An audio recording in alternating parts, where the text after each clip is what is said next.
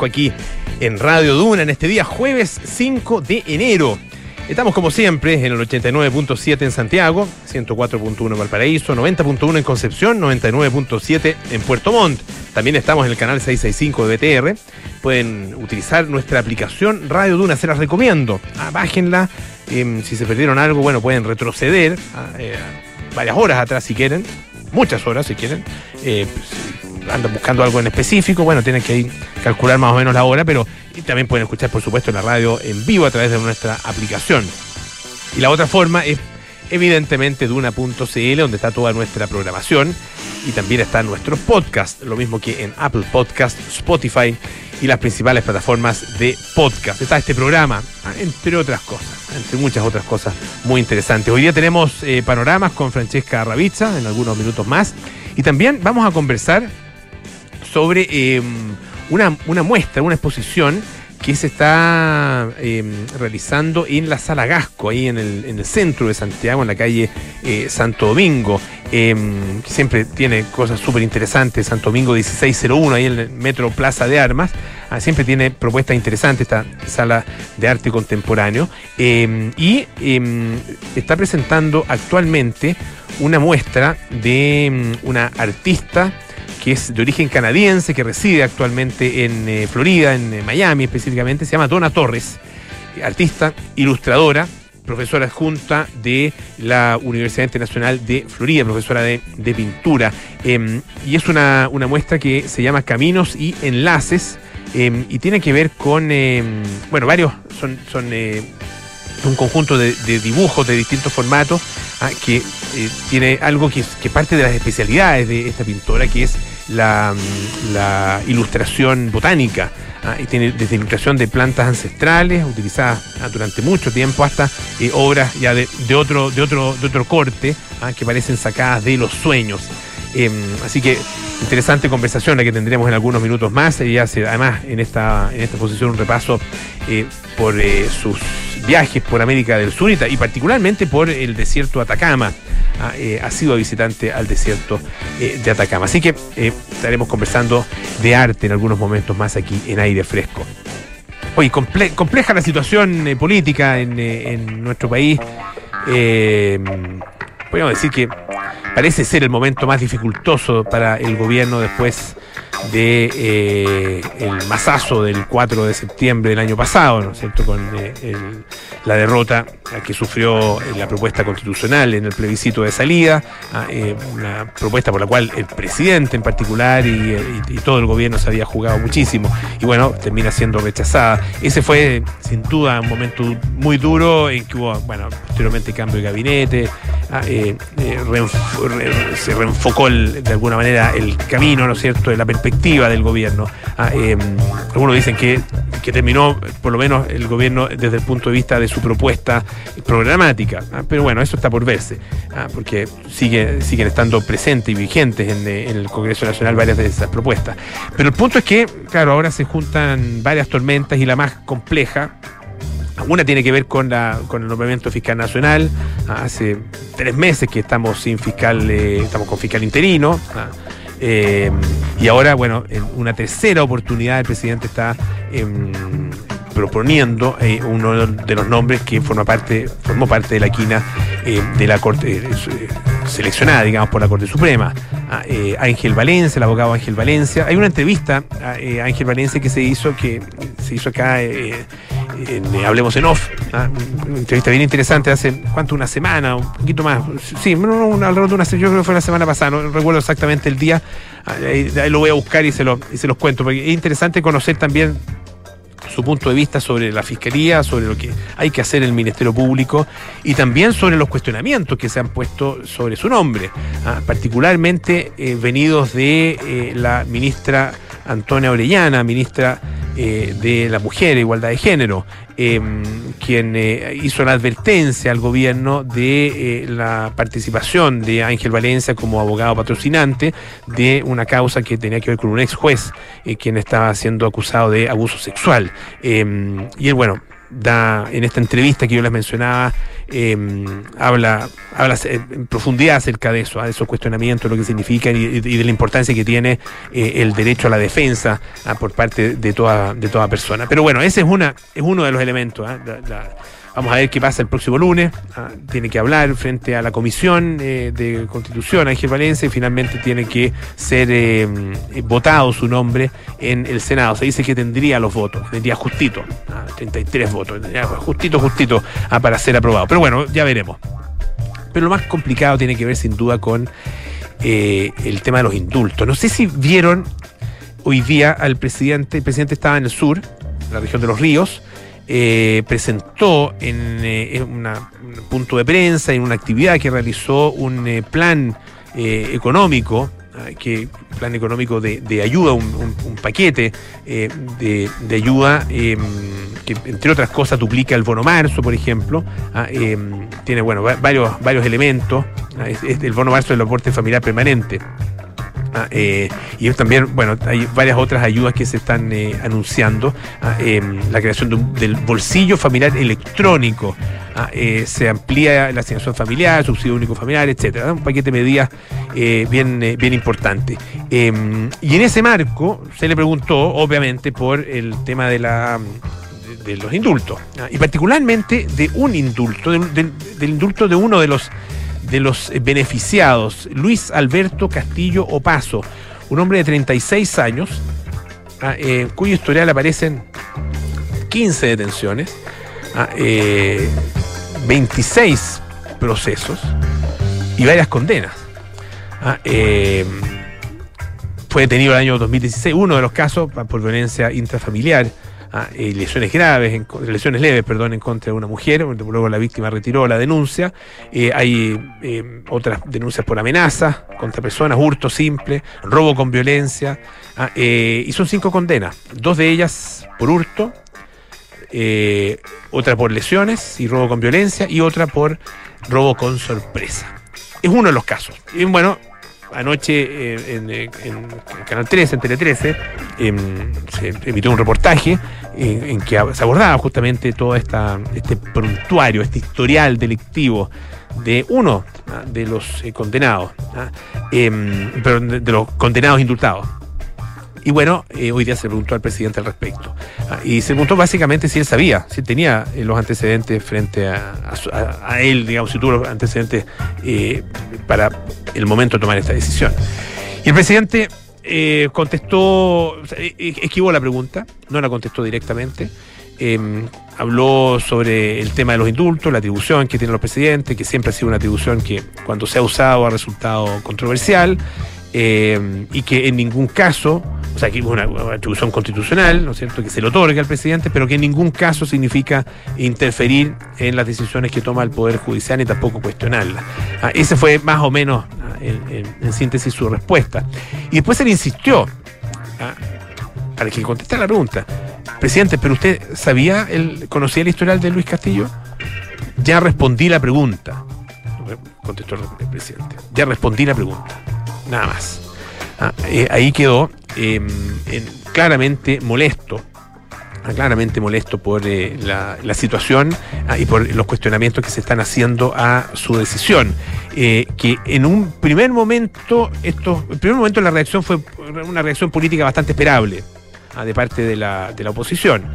Pero en un segundo momento, cuando él hace esta fundamentación de eh, su, de, su decisión, bueno, eh, ahí la reacción ya no fue solo de la oposición, reaccionó la Corte Suprema nada menos, reaccionaron, reaccionó la Fiscalía Occidente, la Metropolitana Occidente, ah, eh, y reaccionaron también varios juristas, ah, eh, y ob- obviamente el mundo político completo, porque la fundamentación era, eh, era impresentable, era inaceptable, ah, porque implicaba efectivamente cuestionar, poner en duda decisiones que eh, solo, la, el, solo el Poder Judicial puede tomar. Pero bueno, hoy día ya el tema tiene que ver con, eh, las, eh, con el historial y el, el prontuario de los indultados. Y en eso se va a seguir, eh, sin duda, se va a seguir ahondando. Eh, en Nemol, por ejemplo, aparece una nota interesante sobre varios de, los, de, los, de las otras personas. ¿Ah? Un, un, un indultado que se llama eh, Sebastián Montenegro, diez detenciones previas al estallido. eh, el dos mil dos, eh, parte por consumo y porte de droga en lugares públicos, otra por robo con violencia, otra por robo frustrado, ah, todo esto antes, bastante antes del estallido. Fue detenido por robo de vehículo motorizado y cinco detenciones por consumo en la vía pública. Eh, Marcelo Cayupán Kepi, eh, detenido en Maipú dos mil nueve por hurto de supermercado, después porte de marihuana, dos más por hurto en supermercado. Y así, bueno, todos tienen, eh, o no todos, digamos, varios de ellos tienen un historial eh, y, y, una, y un prontuario. Todo eso, además, insisto, previo al dieciocho de octubre del año dos mil diecinueve. Eh, han sido indultados eh, por delitos cometidos justamente a partir del eh, estallido social. Eh, y es una polémica que eh, no se va a apagar fácil, ¿eh? Eh, y va a mostrar que efectivamente el gobierno está en su, tal vez segundo, tal vez primero momento más complejo desde que asumió. Oye, en otra materia completamente distinta, que vamos a cambiar radicalmente de tema, eh, fíjense que la revista Nature hizo un eh, publica un estudio, no lo hizo la revista, lo publica, ¿no es cierto?, la revista, un estudio bien interesante, bien curioso además, eh, que eh, significó analizar eh, cuarenta y cinco millones de artículos científicos, cuarenta y cinco millones de artículos científicos. Entonces se hace obviamente con, con sistemas computacionales, inteligencia artificial y qué sé yo. Ah, no es que estén ahí bueno, con, ah, revisando cada uno de los artículos, están indexados, entonces se puede hacer esa, esa revisión. Pero bueno, cuarenta y cinco millones de artículos científicos y tres coma nueve millones de patentes. Ah, eh, todo eso, los artículos publicados, las patentes eh, extendidas en eh, seis décadas. Y concluye algo bien interesante, lo trae el diario A B C de España. El progreso se está desacelerando en varios campos importantes, dicen. Eh, Russell Funk, que es profesor de, es el autor principal del estudio, profesor de la, de la Escuela de Administración eh, Carlson de la Universidad de Minnesota, eh, dice que el volumen de nuevos conocimientos eh, científicos y técnicos ha crecido exponencialmente en las últimas décadas. El volumen. Pero las nuevas ideas tienen, dice, menos punch. Ah, son eh, menos eh, significativas. Los investigadores aplicaron a patentes y artículos científicos una puntuación de lo que se llama puntuación de disrupción, o sea, cuán, cuán, cuánto movían ah, el, el bote, ah, cuán, cuánta innovación implican, ah, cuántas, eh, cuánta novedad. Ah, y esto se basa en los patrones de, cin, de citas cinco años después de la publicación para evaluar, dice, hasta qué punto los artículos patentes impulsan las ideas hacia nuevas trayectorias. Ah. Eh, y determinaron que es menos probable que los artículos patentes sean disruptivos o hagan obsoletos los hallazgos anteriores y empujen la ciencia y la tecnología en una nueva dirección. Eso es lo que está pasando actualmente. Se trata de estudios que se reconocen con premio Nobel o se encuentran entre los más citados de cada campo. Ah, esos son los más los eh, realmente importantes. Ah, un ejemplo, eh, el descubrimiento de la estructura de doble hélice del A D N. Eh, pero, claro, hay otros artículos y otros eh, artículos y patentes que se basan más bien, que no, no, no rompen tanto, no, no innovan tanto en el terreno de, de su especialidad, sino que más bien se basan en eh, trabajos ya existentes.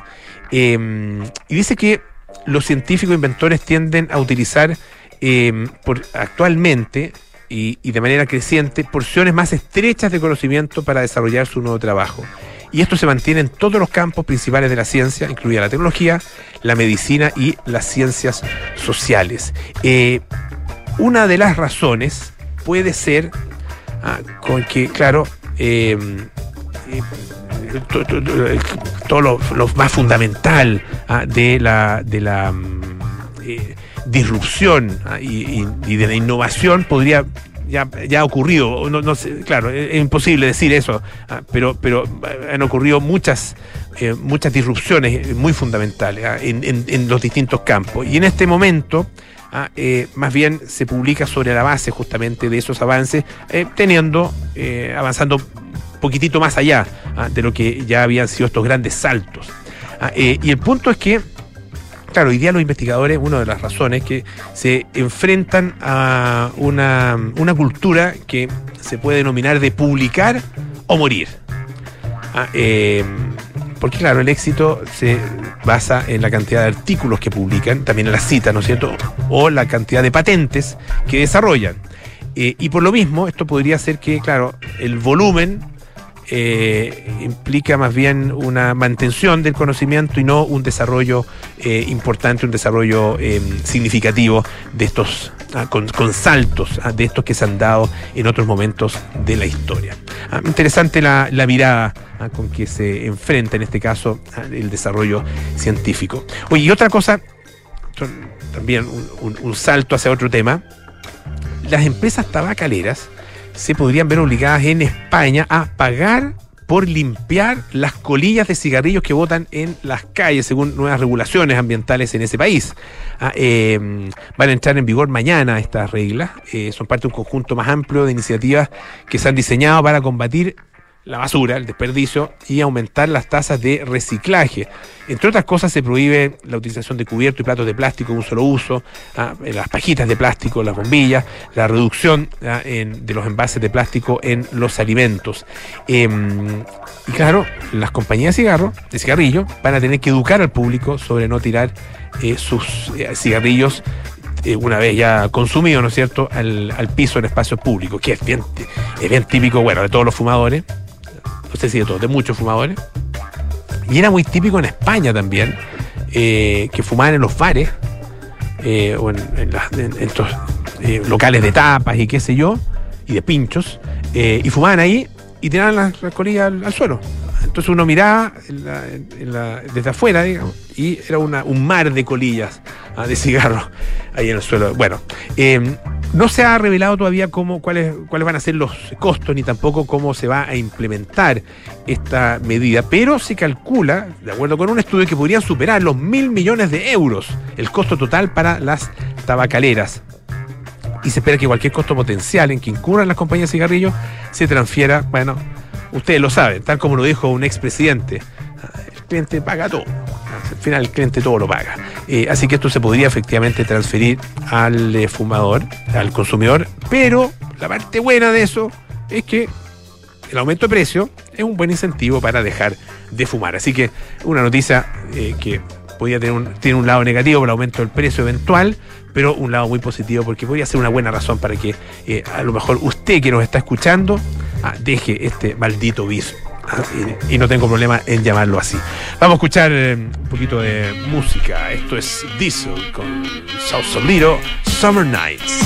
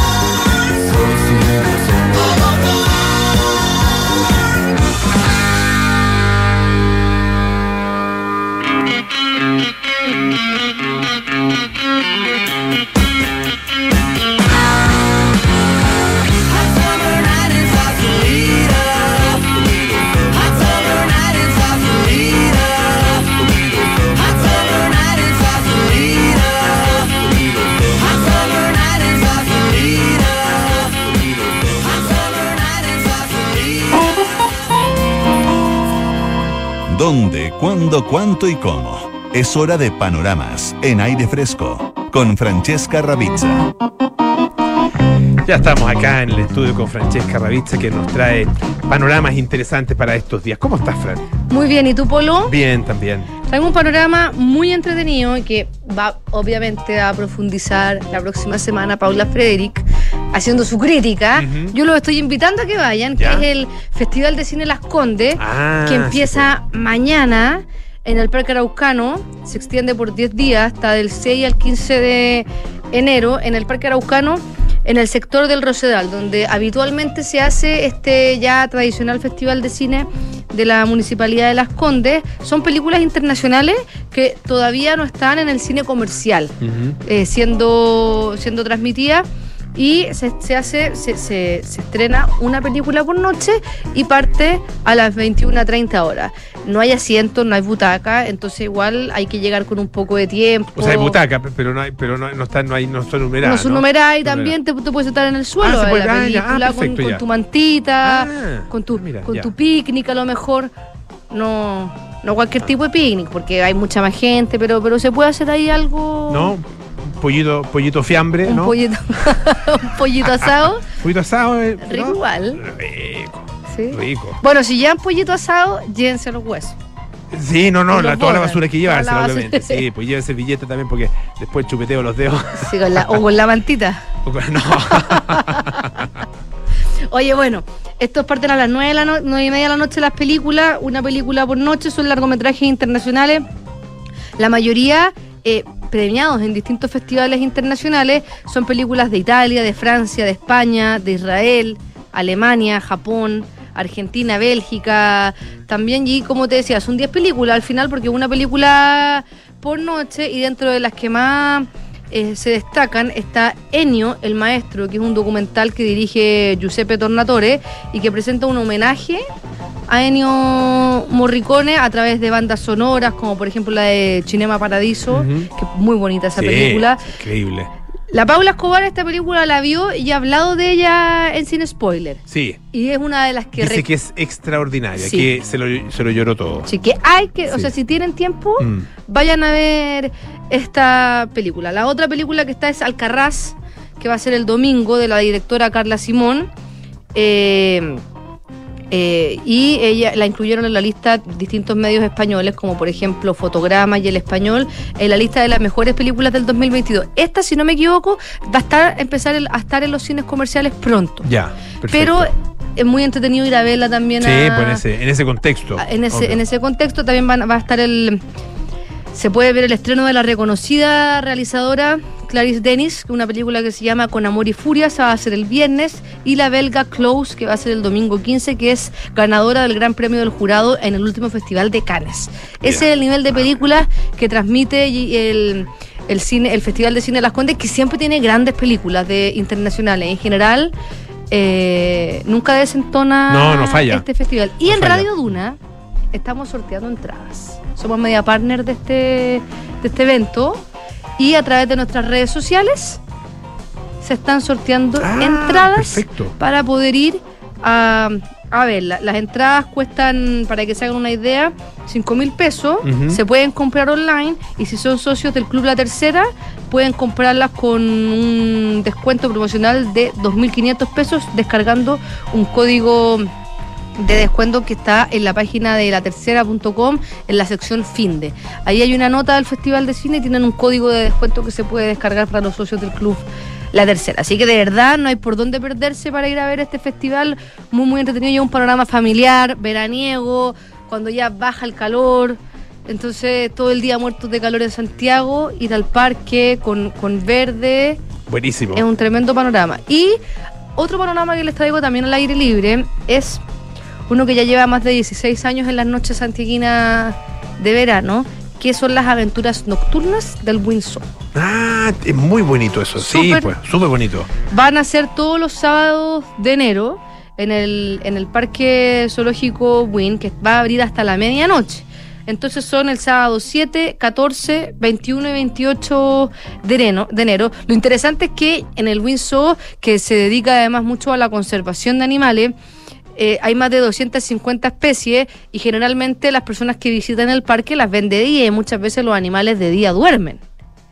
Claro. Pero de noche se activan, salen a cazar, comen, entonces uno los puede ver a los animales desenvolviéndose en un ambiente distinto, comportándose de maneras distintas que a lo mejor no estamos acostumbrados claro, a ver. Hay muchos animales que son, que son animales nocturnos. A mí me, me ha tocado ver en el zoológico, el, el zoológico del, del Parque Metropolitano, en... No, en, no de noche, pero sí en, en horario en que muy tempranito en la mañana, ¿ah? Cuando ¿Ya? uno ya está, está aquí con los niños en la casa y, y ya no sabe qué hacer. Bueno, tempranito, apenas abre el zoológico, ahí uno puede estar. Ahí, ahí has ya, estado tú. Ahí he estado, claro, en, es, en esos horarios, horario extremo. Ah, no sé, no me acuerdo, no, pero ha sido las nueve de la mañana, tampoco era.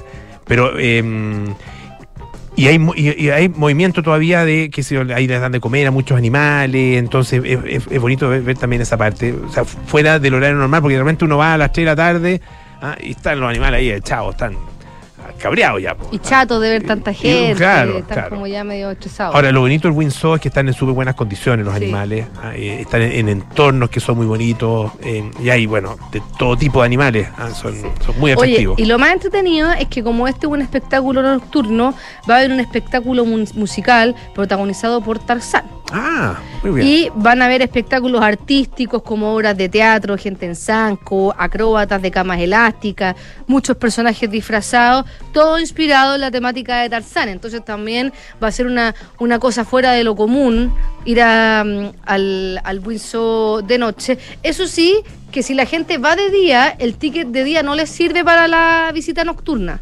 Es un ticket distinto yeah. que cuesta doce mil quinientos para los adultos, diez mil quinientos para los niños y seis mil pesos para la tercera edad. Si es que van de noche y, y, no, y no, no van en auto y no tienen cómo devolverse, bueno, van a haber unos buses especiales que van a llevar hasta Estación Central y el Metro Los Héroes también, Perfecto. que se van a devolver del, del Buin Zoo y... Ahí tú te puedes comprar tu pasaje en el mismo zoológico, en el centro de invitación al invitado, que se llama. Así que de verdad... Buenísimo. No hay excusa para decir, chuta, no tengo cómo ir. No, no, no. De todas las de todas las formas se puede llegar. Muchísimas gracias, Francesca. Que estés bien. Por que muy bien también. Oye, eh, un par de cosas muy importantes. La Universidad San Sebastián es la primera universidad chilena acreditada internacionalmente con estándares de la Unión Europea por la agencia alemana A C A S. Universidad San Sebastián, vocación por la excelencia. Y sigue evolucionando con Renault Arcana, descubre la verdadera maniobra, maniobrabilidad y buen rendimiento con su transmisión automática de siete velocidades y su paddle shift. Maneja cómodamente con Renault Arcana, la evolución del S U V. Cotiza el tuyo en Renault punto C L. Hacemos una pausa y volvemos con más aire fresco.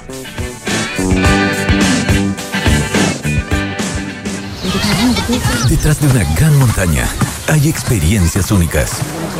Detrás de esas experiencias únicas hay un destino perfecto en medio de la naturaleza. Y detrás de la naturaleza hay un hotel por descubrir.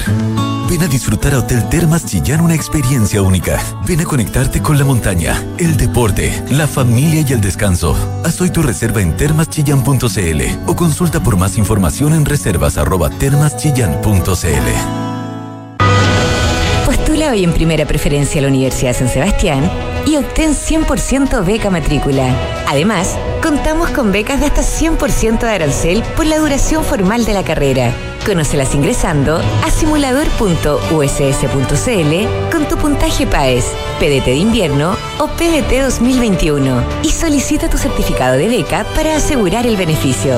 Asegura hoy tu beca en simulador punto u s s punto c l. ¿Quieres invertir en el extranjero con una cuenta personal a tu nombre? Hazlo con Principal en nuestra plataforma internacional de inversiones y elige Pershing. Así protegerás tu patrimonio con portafolios diversificados de las mejores administradoras del mundo. cien por ciento en el extranjero con cuenta a tu nombre en Estados Unidos. Invierte en Pershing. Invierte en Principal. Principal, expertos en nuestro mundo, para que tú te enfoques en el tuyo. La rentabilidad es fluctuante, por lo que nada garantiza que las rentabilidades pasadas se mantengan en el futuro.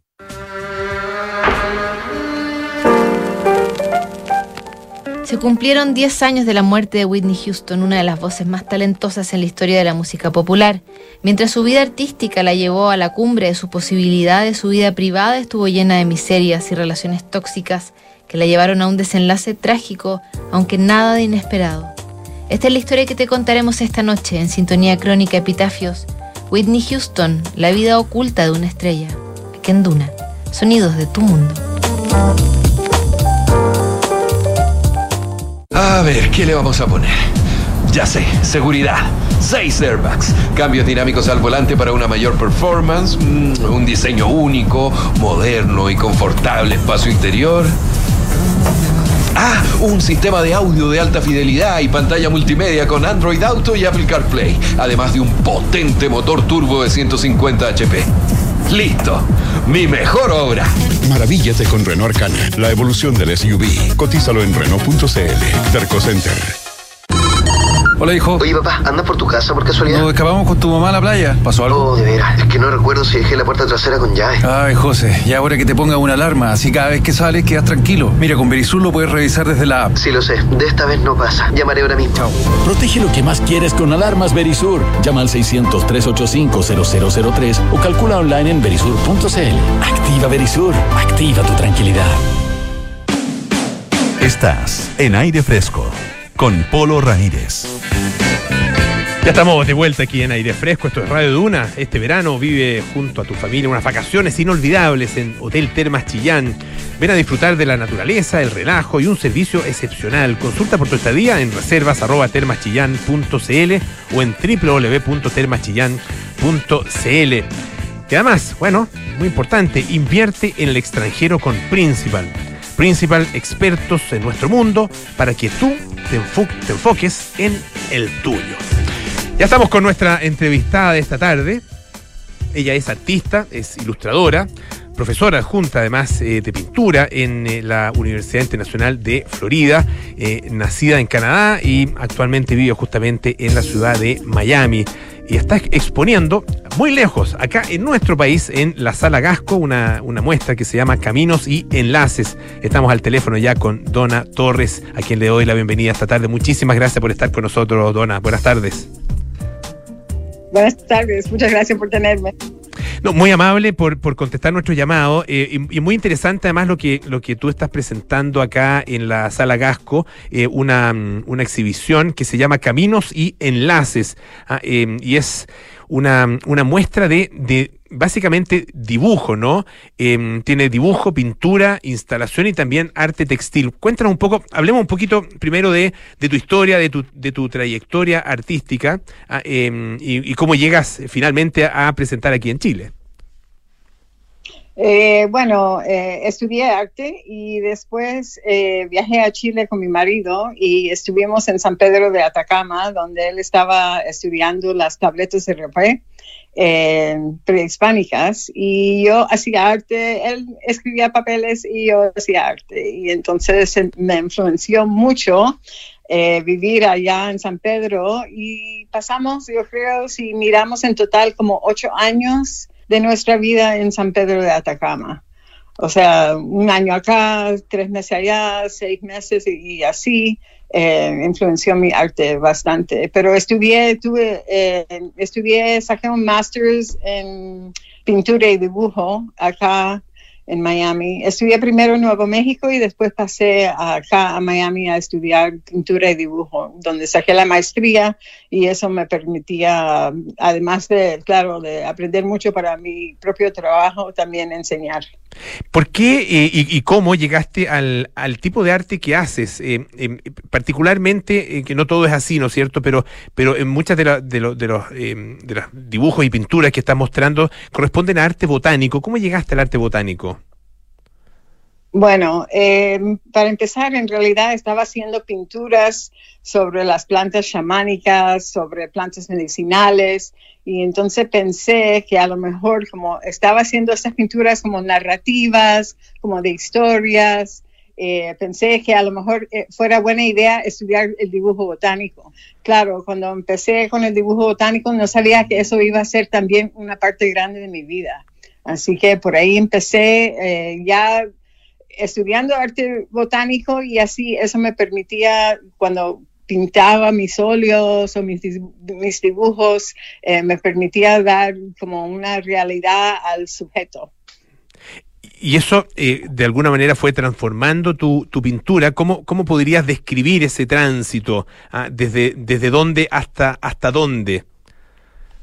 Ok, entonces, uh-huh. eh, bueno, seguía con los óleos, seguía con los dibujos y entonces entró esta vida de hacer arte botánico. Y entonces, eh, luego con el tiempo fui usando las imágenes que había creado en el arte botánico para hacer, eh, como, por ejemplo, la instalación textil. Eh, también hago eh, telas donde eh, diseño con los dibujos míos uh, una... hago un diseño grande y eso se imprime y, ha, y hace, y creo, telas en cual, un montón de superficies, ¿no? Que se pueden usar para, para la casa o para hacer instalaciones de arte, de todo. Así que fue como creciendo las dos cosas juntas, yo creo. Estamos conversando con la artista, ilustradora, profesora además de arte, eh, Donna Torres. Ella está en, este, en Estados Unidos en estos, en estos momentos, por eso nuestra conversación es telefónica, pero su obra eh, se puede se puede ver acá en, eh, en Santiago, en la Sala Gasco, ahí en la calle Santo Domingo, en el centro eh, de Santiago, una exposición que se llama Caminos y Enlaces. Eh, tú, eh, quería preguntarte, eh, Donna, a propósito de tu eh, doble condición, ¿no es cierto?, de artista y también de docente, de profesora. Ah, eh, ¿por, sí. qué, ¿Por qué sigue hoy día, eh, y un poco cuáles son los, los elementos fundamentales de eh, la enseñanza del arte hoy día? Cu- cuando tenemos expresiones eh, tan, tan diversas, ¿no?, eh, de instalaciones, performance, happening, eh, bueno, pintura, seguimos teniendo escultura, eh, todo todo tipo de, de expresiones artísticas. Eh, y, y, y ¿por qué, por qué es, es importante y por qué sigues tú en la pintura y tus alumnos también en la pintura y en el dibujo? Sí, eh, siempre me ha fascinado la pintura porque es como, es un, es un trabajo que se puede hacer con poca plata y en cualquier lugar, y como siempre viajaba mucho, eh, la pintura siempre fue como mi atracción. Puedo crear estas historias, y aunque a veces no las hacía, por ejemplo, en San Pedro de, de Atacama, eh, pero eh, tomaba todo el material que iba a necesitar para hacer algo cuando llegaba a mi estudio, ¿no? Uh-huh. Eh, pero sí, yo, a mí me gusta esto de, eh, que, o sea, de, de meterme las manos en la... en los medios, yeah. Pero igual sí, tengo estudiantes que son eh, estudiantes de eh, que van a ser diseñadores, que van a ser eh, que van a ser artistas de pintura, que, di, artistas digitales. En, en el, la universidad donde yo enseño, enseño todo toda clase de artes. O sea, los estudiantes vienen de miles de caminos de arte, eh, pero en mi clase hacen pinturas así manuales, eh, como más... Trad- no necesariamente el sujeto tradicional, porque yo no los limito en lo que ellos hacen en su trabajo, eh, pero, o sea, yo les doy las herramientas para que ellos hagan lo que... lo que más sienten. Y sigue siguen teniendo, y, y sigue habiendo, no solo en los estudiantes, sino que en general en el público, eh, interés por eh, la por el dibujo, por la pintura, no solo la pintura botánica, sí, que es, es parte de tu obra, sino que también eh, el, el resto de, la, de, de, de las eh, creaciones que tú tienes, eh, ¿siguen siguen siendo eh, atractivas para el público? Sí, yo creo, yo creo, yo creo que el arte, o sea, el arte tradicional o con herramientas tradicional eh, no no se va a perder, yo mm. creo, porque la gente, tenemos una conexión muy larga, vamos a decir, con todos los antepasados, todos los creadores de los dos, de los miles de años que hemos tenido, bueno, más de miles de años, pero de los miles de años de humanos creando cosas con las manos, y yo creo que eso no... Eso no va a terminar tan fácilmente. Sí, parece que ahí hay... Vivimos mm. digital, pero también se está viendo mucho, por ejemplo, en mi obra, que estoy cruzando espacios, ¿no? O sea, estoy tomando las cosas de ilustración y las estoy haciendo distintas, grandes, en tela o instalación. O sea, hay, ahora podemos abrir todos los campos. Mm. Y eh, si lo que uno quiere decir eh, envuelve todo esto, pues... Eh, ya tiene la libertad de hacerlo, yo creo, también. Si uno mira tus trabajos, se pueden ver, hay, hay varias, varias eh, imágenes que están eh, ex, expuestas en, eh, en la página web fundación gasco punto c l. Ah, ahí se puede ver, ahí está justamente sí. la, la obra eh, de Donna Torres, con quien estamos conversando en este minuto. Eh, y hay, claro, hay pintura... Eh, uno podría decir típicamente pintura botánica eh, en, en algunas de las de, la, de las obras, pero hay otras que, claro, con la de alguna manera con la técnica de la de, la, de esta descripción al detalle, ¿no es cierto?, de eh, los elementos de la naturaleza, tú eh, construyes eh, imágenes mucho más complejas, ah, de que son sí. eh, combinaciones de, de, de, bueno, se imagina elementos que, te, que son de, de tu interés, obviamente la naturaleza, pero también las herramientas eh, humanas, también la obra de eh, y, el, y, y, la, y la presencia de eh, los pueblos precolombinos, etcétera. ¿Cómo, cómo vas construyendo estas imágenes? Eh, bueno, para eh, si hago pinturas, me gusta Eh, tener una más clara idea de lo que voy a pintar, entonces hago un, un eh, dibujo mucho más detallado. Yeah. Pero cuando uh-huh. trabajo las, los dibujos grandes, so, vienen como, o sea, tengo claro todos los eh, um, todas las referencias que yeah. voy a usar. Yeah. Entonces, uh-huh. y, y ya empiezo con una lista. ¿Qué es lo que quiero? Eh, ¿Cuáles son lo, la, los objetos, las plantas, las, las historias que quiero incluir en este dibujo? Uh-huh. Entonces tengo como un, no sé si, ¿cómo se dice? Outline. Como un... Sí, un bosquejo, sí, un... un, un, eh, un sí, un, no es un bosquejo, es un... Eh, um... Como una lista, sí. Pero, por ejemplo, uh-huh. A va a contener A, B y yeah, C. Perfecto. Y B va a contener... Pero con los dibujos tengo toda esa información, pero los voy construyendo como más naturalmente, como que me salen. Pero las pinturas son como más... Eh, siempre tengo una, un dibujo primero y después hago una acuarela y de ahí ya paso al óleo, por ejemplo. ¿Cuál es, cuál es tu material favorito? Eh, bueno, yo diría el óleo. El óleo, el óleo. Yeah. Me gusta el óleo porque... ir cambiando, o sea, si trabajo en la noche y, y llego en la mañana y lo veo y no me gusta, pues súper fácil de sacarlo porque no se ha secado. Claro. En cambio el dibujo y más el estilo de dibujo que yo hago, que es tan te- detallado y tan, no es que sea perfeccionista, pero trato de, de, de describir todo lo, lo mejor posible, entonces ya eso es otra cosa. No, pero el óleo, como me encanta el óleo, es mi favorita. Eh, Donna, eh, tú mencionabas el, el tema de las referencias, ¿ah? Y es siempre interesante con los sí. artistas un poco eh, conversar sobre su, sus campos referenciales. Eh, ¿cómo, cuál, cuál es, ¿Cuáles son los tuyos? ¿Cuál es el mundo, eh, tanto eh, en, en, en la realidad, digamos, eh, cotidiana, como en la historia del arte, eh, que, que te motiva especialmente?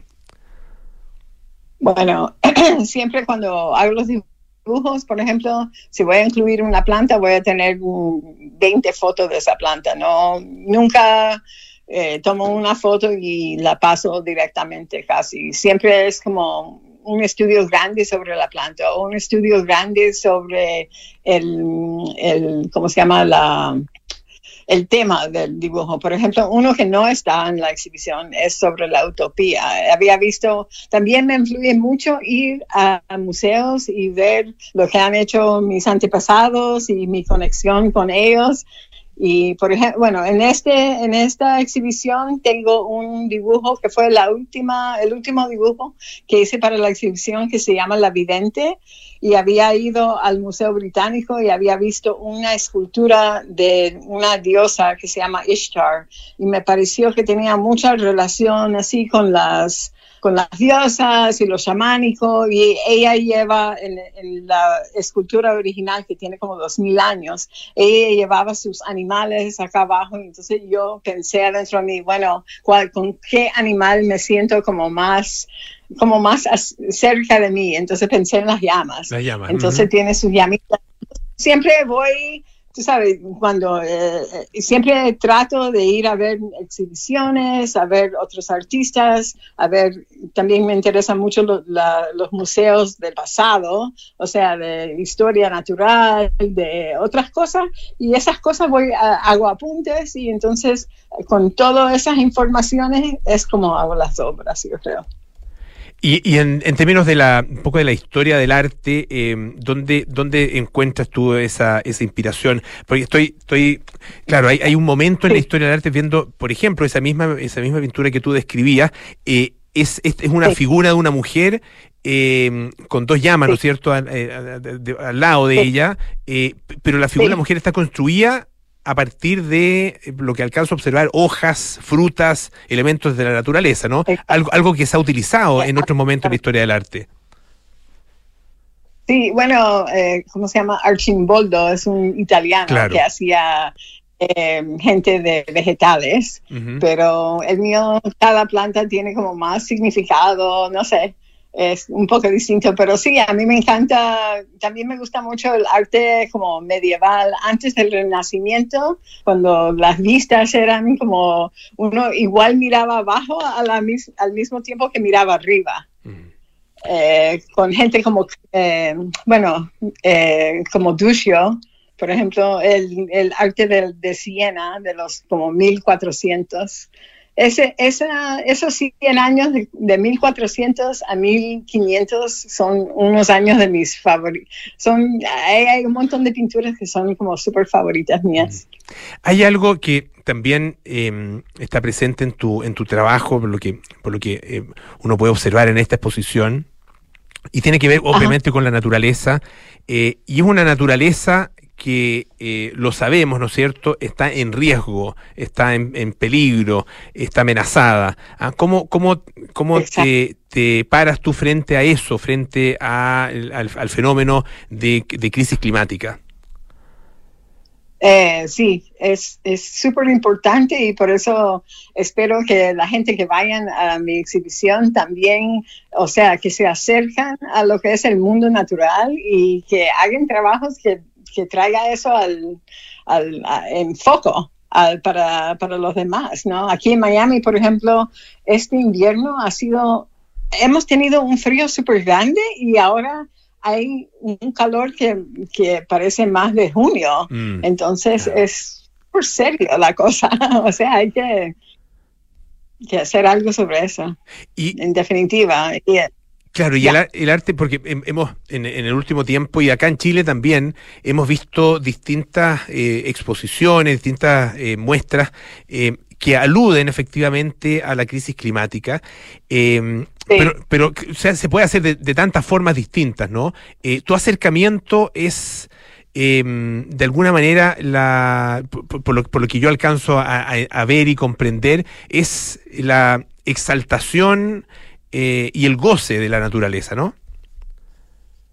Sí, también, pero también a lo que estamos perdiendo, yeah, con las plantas. O, mm-hmm, sea, eh, ¿qué es lo que hacía cuando ten, cuando tu papá tenía un, una enfermedad? ¿Qué hacía tu abuela para curarlo? ¿Cómo, cómo estamos perdiendo? Estamos perdiendo las plantas y perdiendo las historias que van, claro, con las plantas. Y, y, y la, y la cultura, o sea, que se como asocia a ellas, claro. Exacto, exacto, mm. súper importante. Así que dar eso, eh, traer eso a la luz es súper importante. Estamos conversando con la artista e ilustradora eh, Donna Torres, que está presentando su trabajo en la Sala Gasco, una exposición que se llama Caminos y Enlaces. Al recuerdo, la Sala Gasco está ubicada ahí en eh, la calle Santo Domingo, en Metro Plaza de Armas, eh, y está abierta para que ustedes vayan de lunes a viernes de nueve de la mañana a diecisiete horas. Eh, Chile, eh, no sé si has tenido también la oportunidad de, de ver arte, de ver arte chileno. ¿Hay algo que te haya llamado especialmente la atención, eh, Donna? Sí, ahora recién cuando estuve fui a la a, a la Moneda, al Centro Cultu- Cultural de la Moneda, uh-huh, y ahí vi una exhibición que me llamó mucho la atención eh, por lo histórico.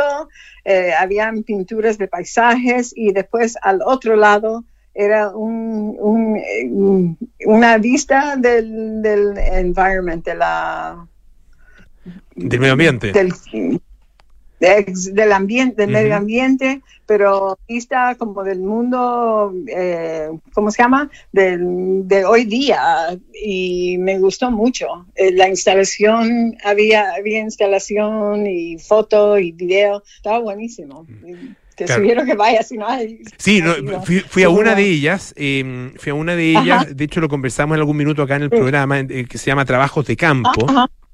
Aquí que Ajá. claro que es súper interesante y hay hay distintas expresiones, distintos eh, formatos y que se aborda efectivamente el tema del medio ambiente. La que no, la que tengo pendiente es la otra que tú describías que se llama Naturaleza Observada, ah, que esa es efectivamente ah, una, sí. una exposición de eh, de paisajes ah, eh, y que claro, eh, si uno uno mira esos paisajes, algunos que son eh, que son efectivamente eh, pinturas de, de qué sé yo del siglo diecinueve, ve eh, una naturaleza que que está de alguna manera perdiéndose, y eso es, es, es, es trágico. Sí, mm. sí, sí, sí. No, fue súper lindo, me gustó mucho ver eso. Entonces, ¿vuelves a Chile pronto o, o viniste para la...? Para la... Bueno, eh, ay, es que ahora no tengo capital para viajar, yeah. es súper lejos y caro, eh, pero si, si, si alguien eh, me paga el viaje, iré otra vez para allá. Eh, por ahora no tengo planes, eh, sí, por ahora no tengo planes, eh, cuando se termina la, la exhibición, eh, parece que lo van a to- eh, envolver todo y, man- y enviármelo de vuelta. Ya, yeah, perfecto. Eh, porque también hay para otra exhibición cuando vuelva. Y, y, y si tienes, bueno, si tienes eh, otra, otras muestras allá en Estados Unidos, ¿no? Sí, voy a tener una exhibición en el aeropuerto de Miami eh, que se llama el, la ra, radiancia de la proximidad, uh-huh. The Radiance of Proximity. Perfecto. Y va a pasar en un año. En marzo del veinticuatro. Perfecto. Ah, bueno, muchos chilenos que viajan a Miami, así que van a poder entonces sí, conocer ahí directamente tu obra en el aeropuerto. Donna Torres, artista, ilustradora, profesora además de, de arte, está presentando su obra en la Sala Gasco, la exposición Caminos y Enlaces. Muchísimas gracias por estar esta tarde acá en Radio Duna. Que esté muy bien, mucho éxito. Muchas gracias, que vayan. Sí, no, hay que ir de todas maneras. Muchas gracias, eh, Donna. Ya nos vamos. Bueno, muchas gracias. Ya nos vamos. Viene Cartas Notables con Bárbara Espejo. Nada personal con Josefina Ríos y Rodrigo Álvarez. Terapia Chilensis con María José Ollea, Arturo Fontaine y Jorge Correa Sutil. Y Sintonía Crónica Epitafios con Bárbara Espejo y Rodrigo Santamaría. Los dejamos invitados, por supuesto, a que sigan en Radio Duna y que nos acompañe mañana en más Aire Fresco. Que estén muy bien. Chao, chao.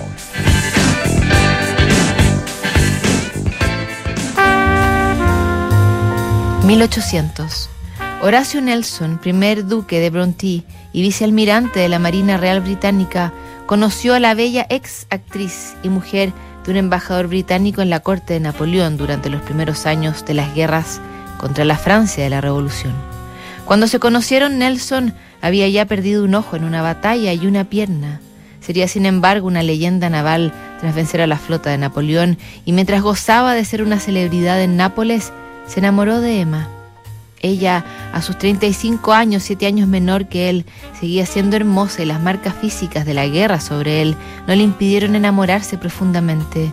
El anciano marido suyo, William Hamilton, no consiguió descubrir el romance, pero llega a oídos de la mujer de Nelson en Londres, hasta donde llegarían los amantes cuando ya habían concebido una hija, Horacia.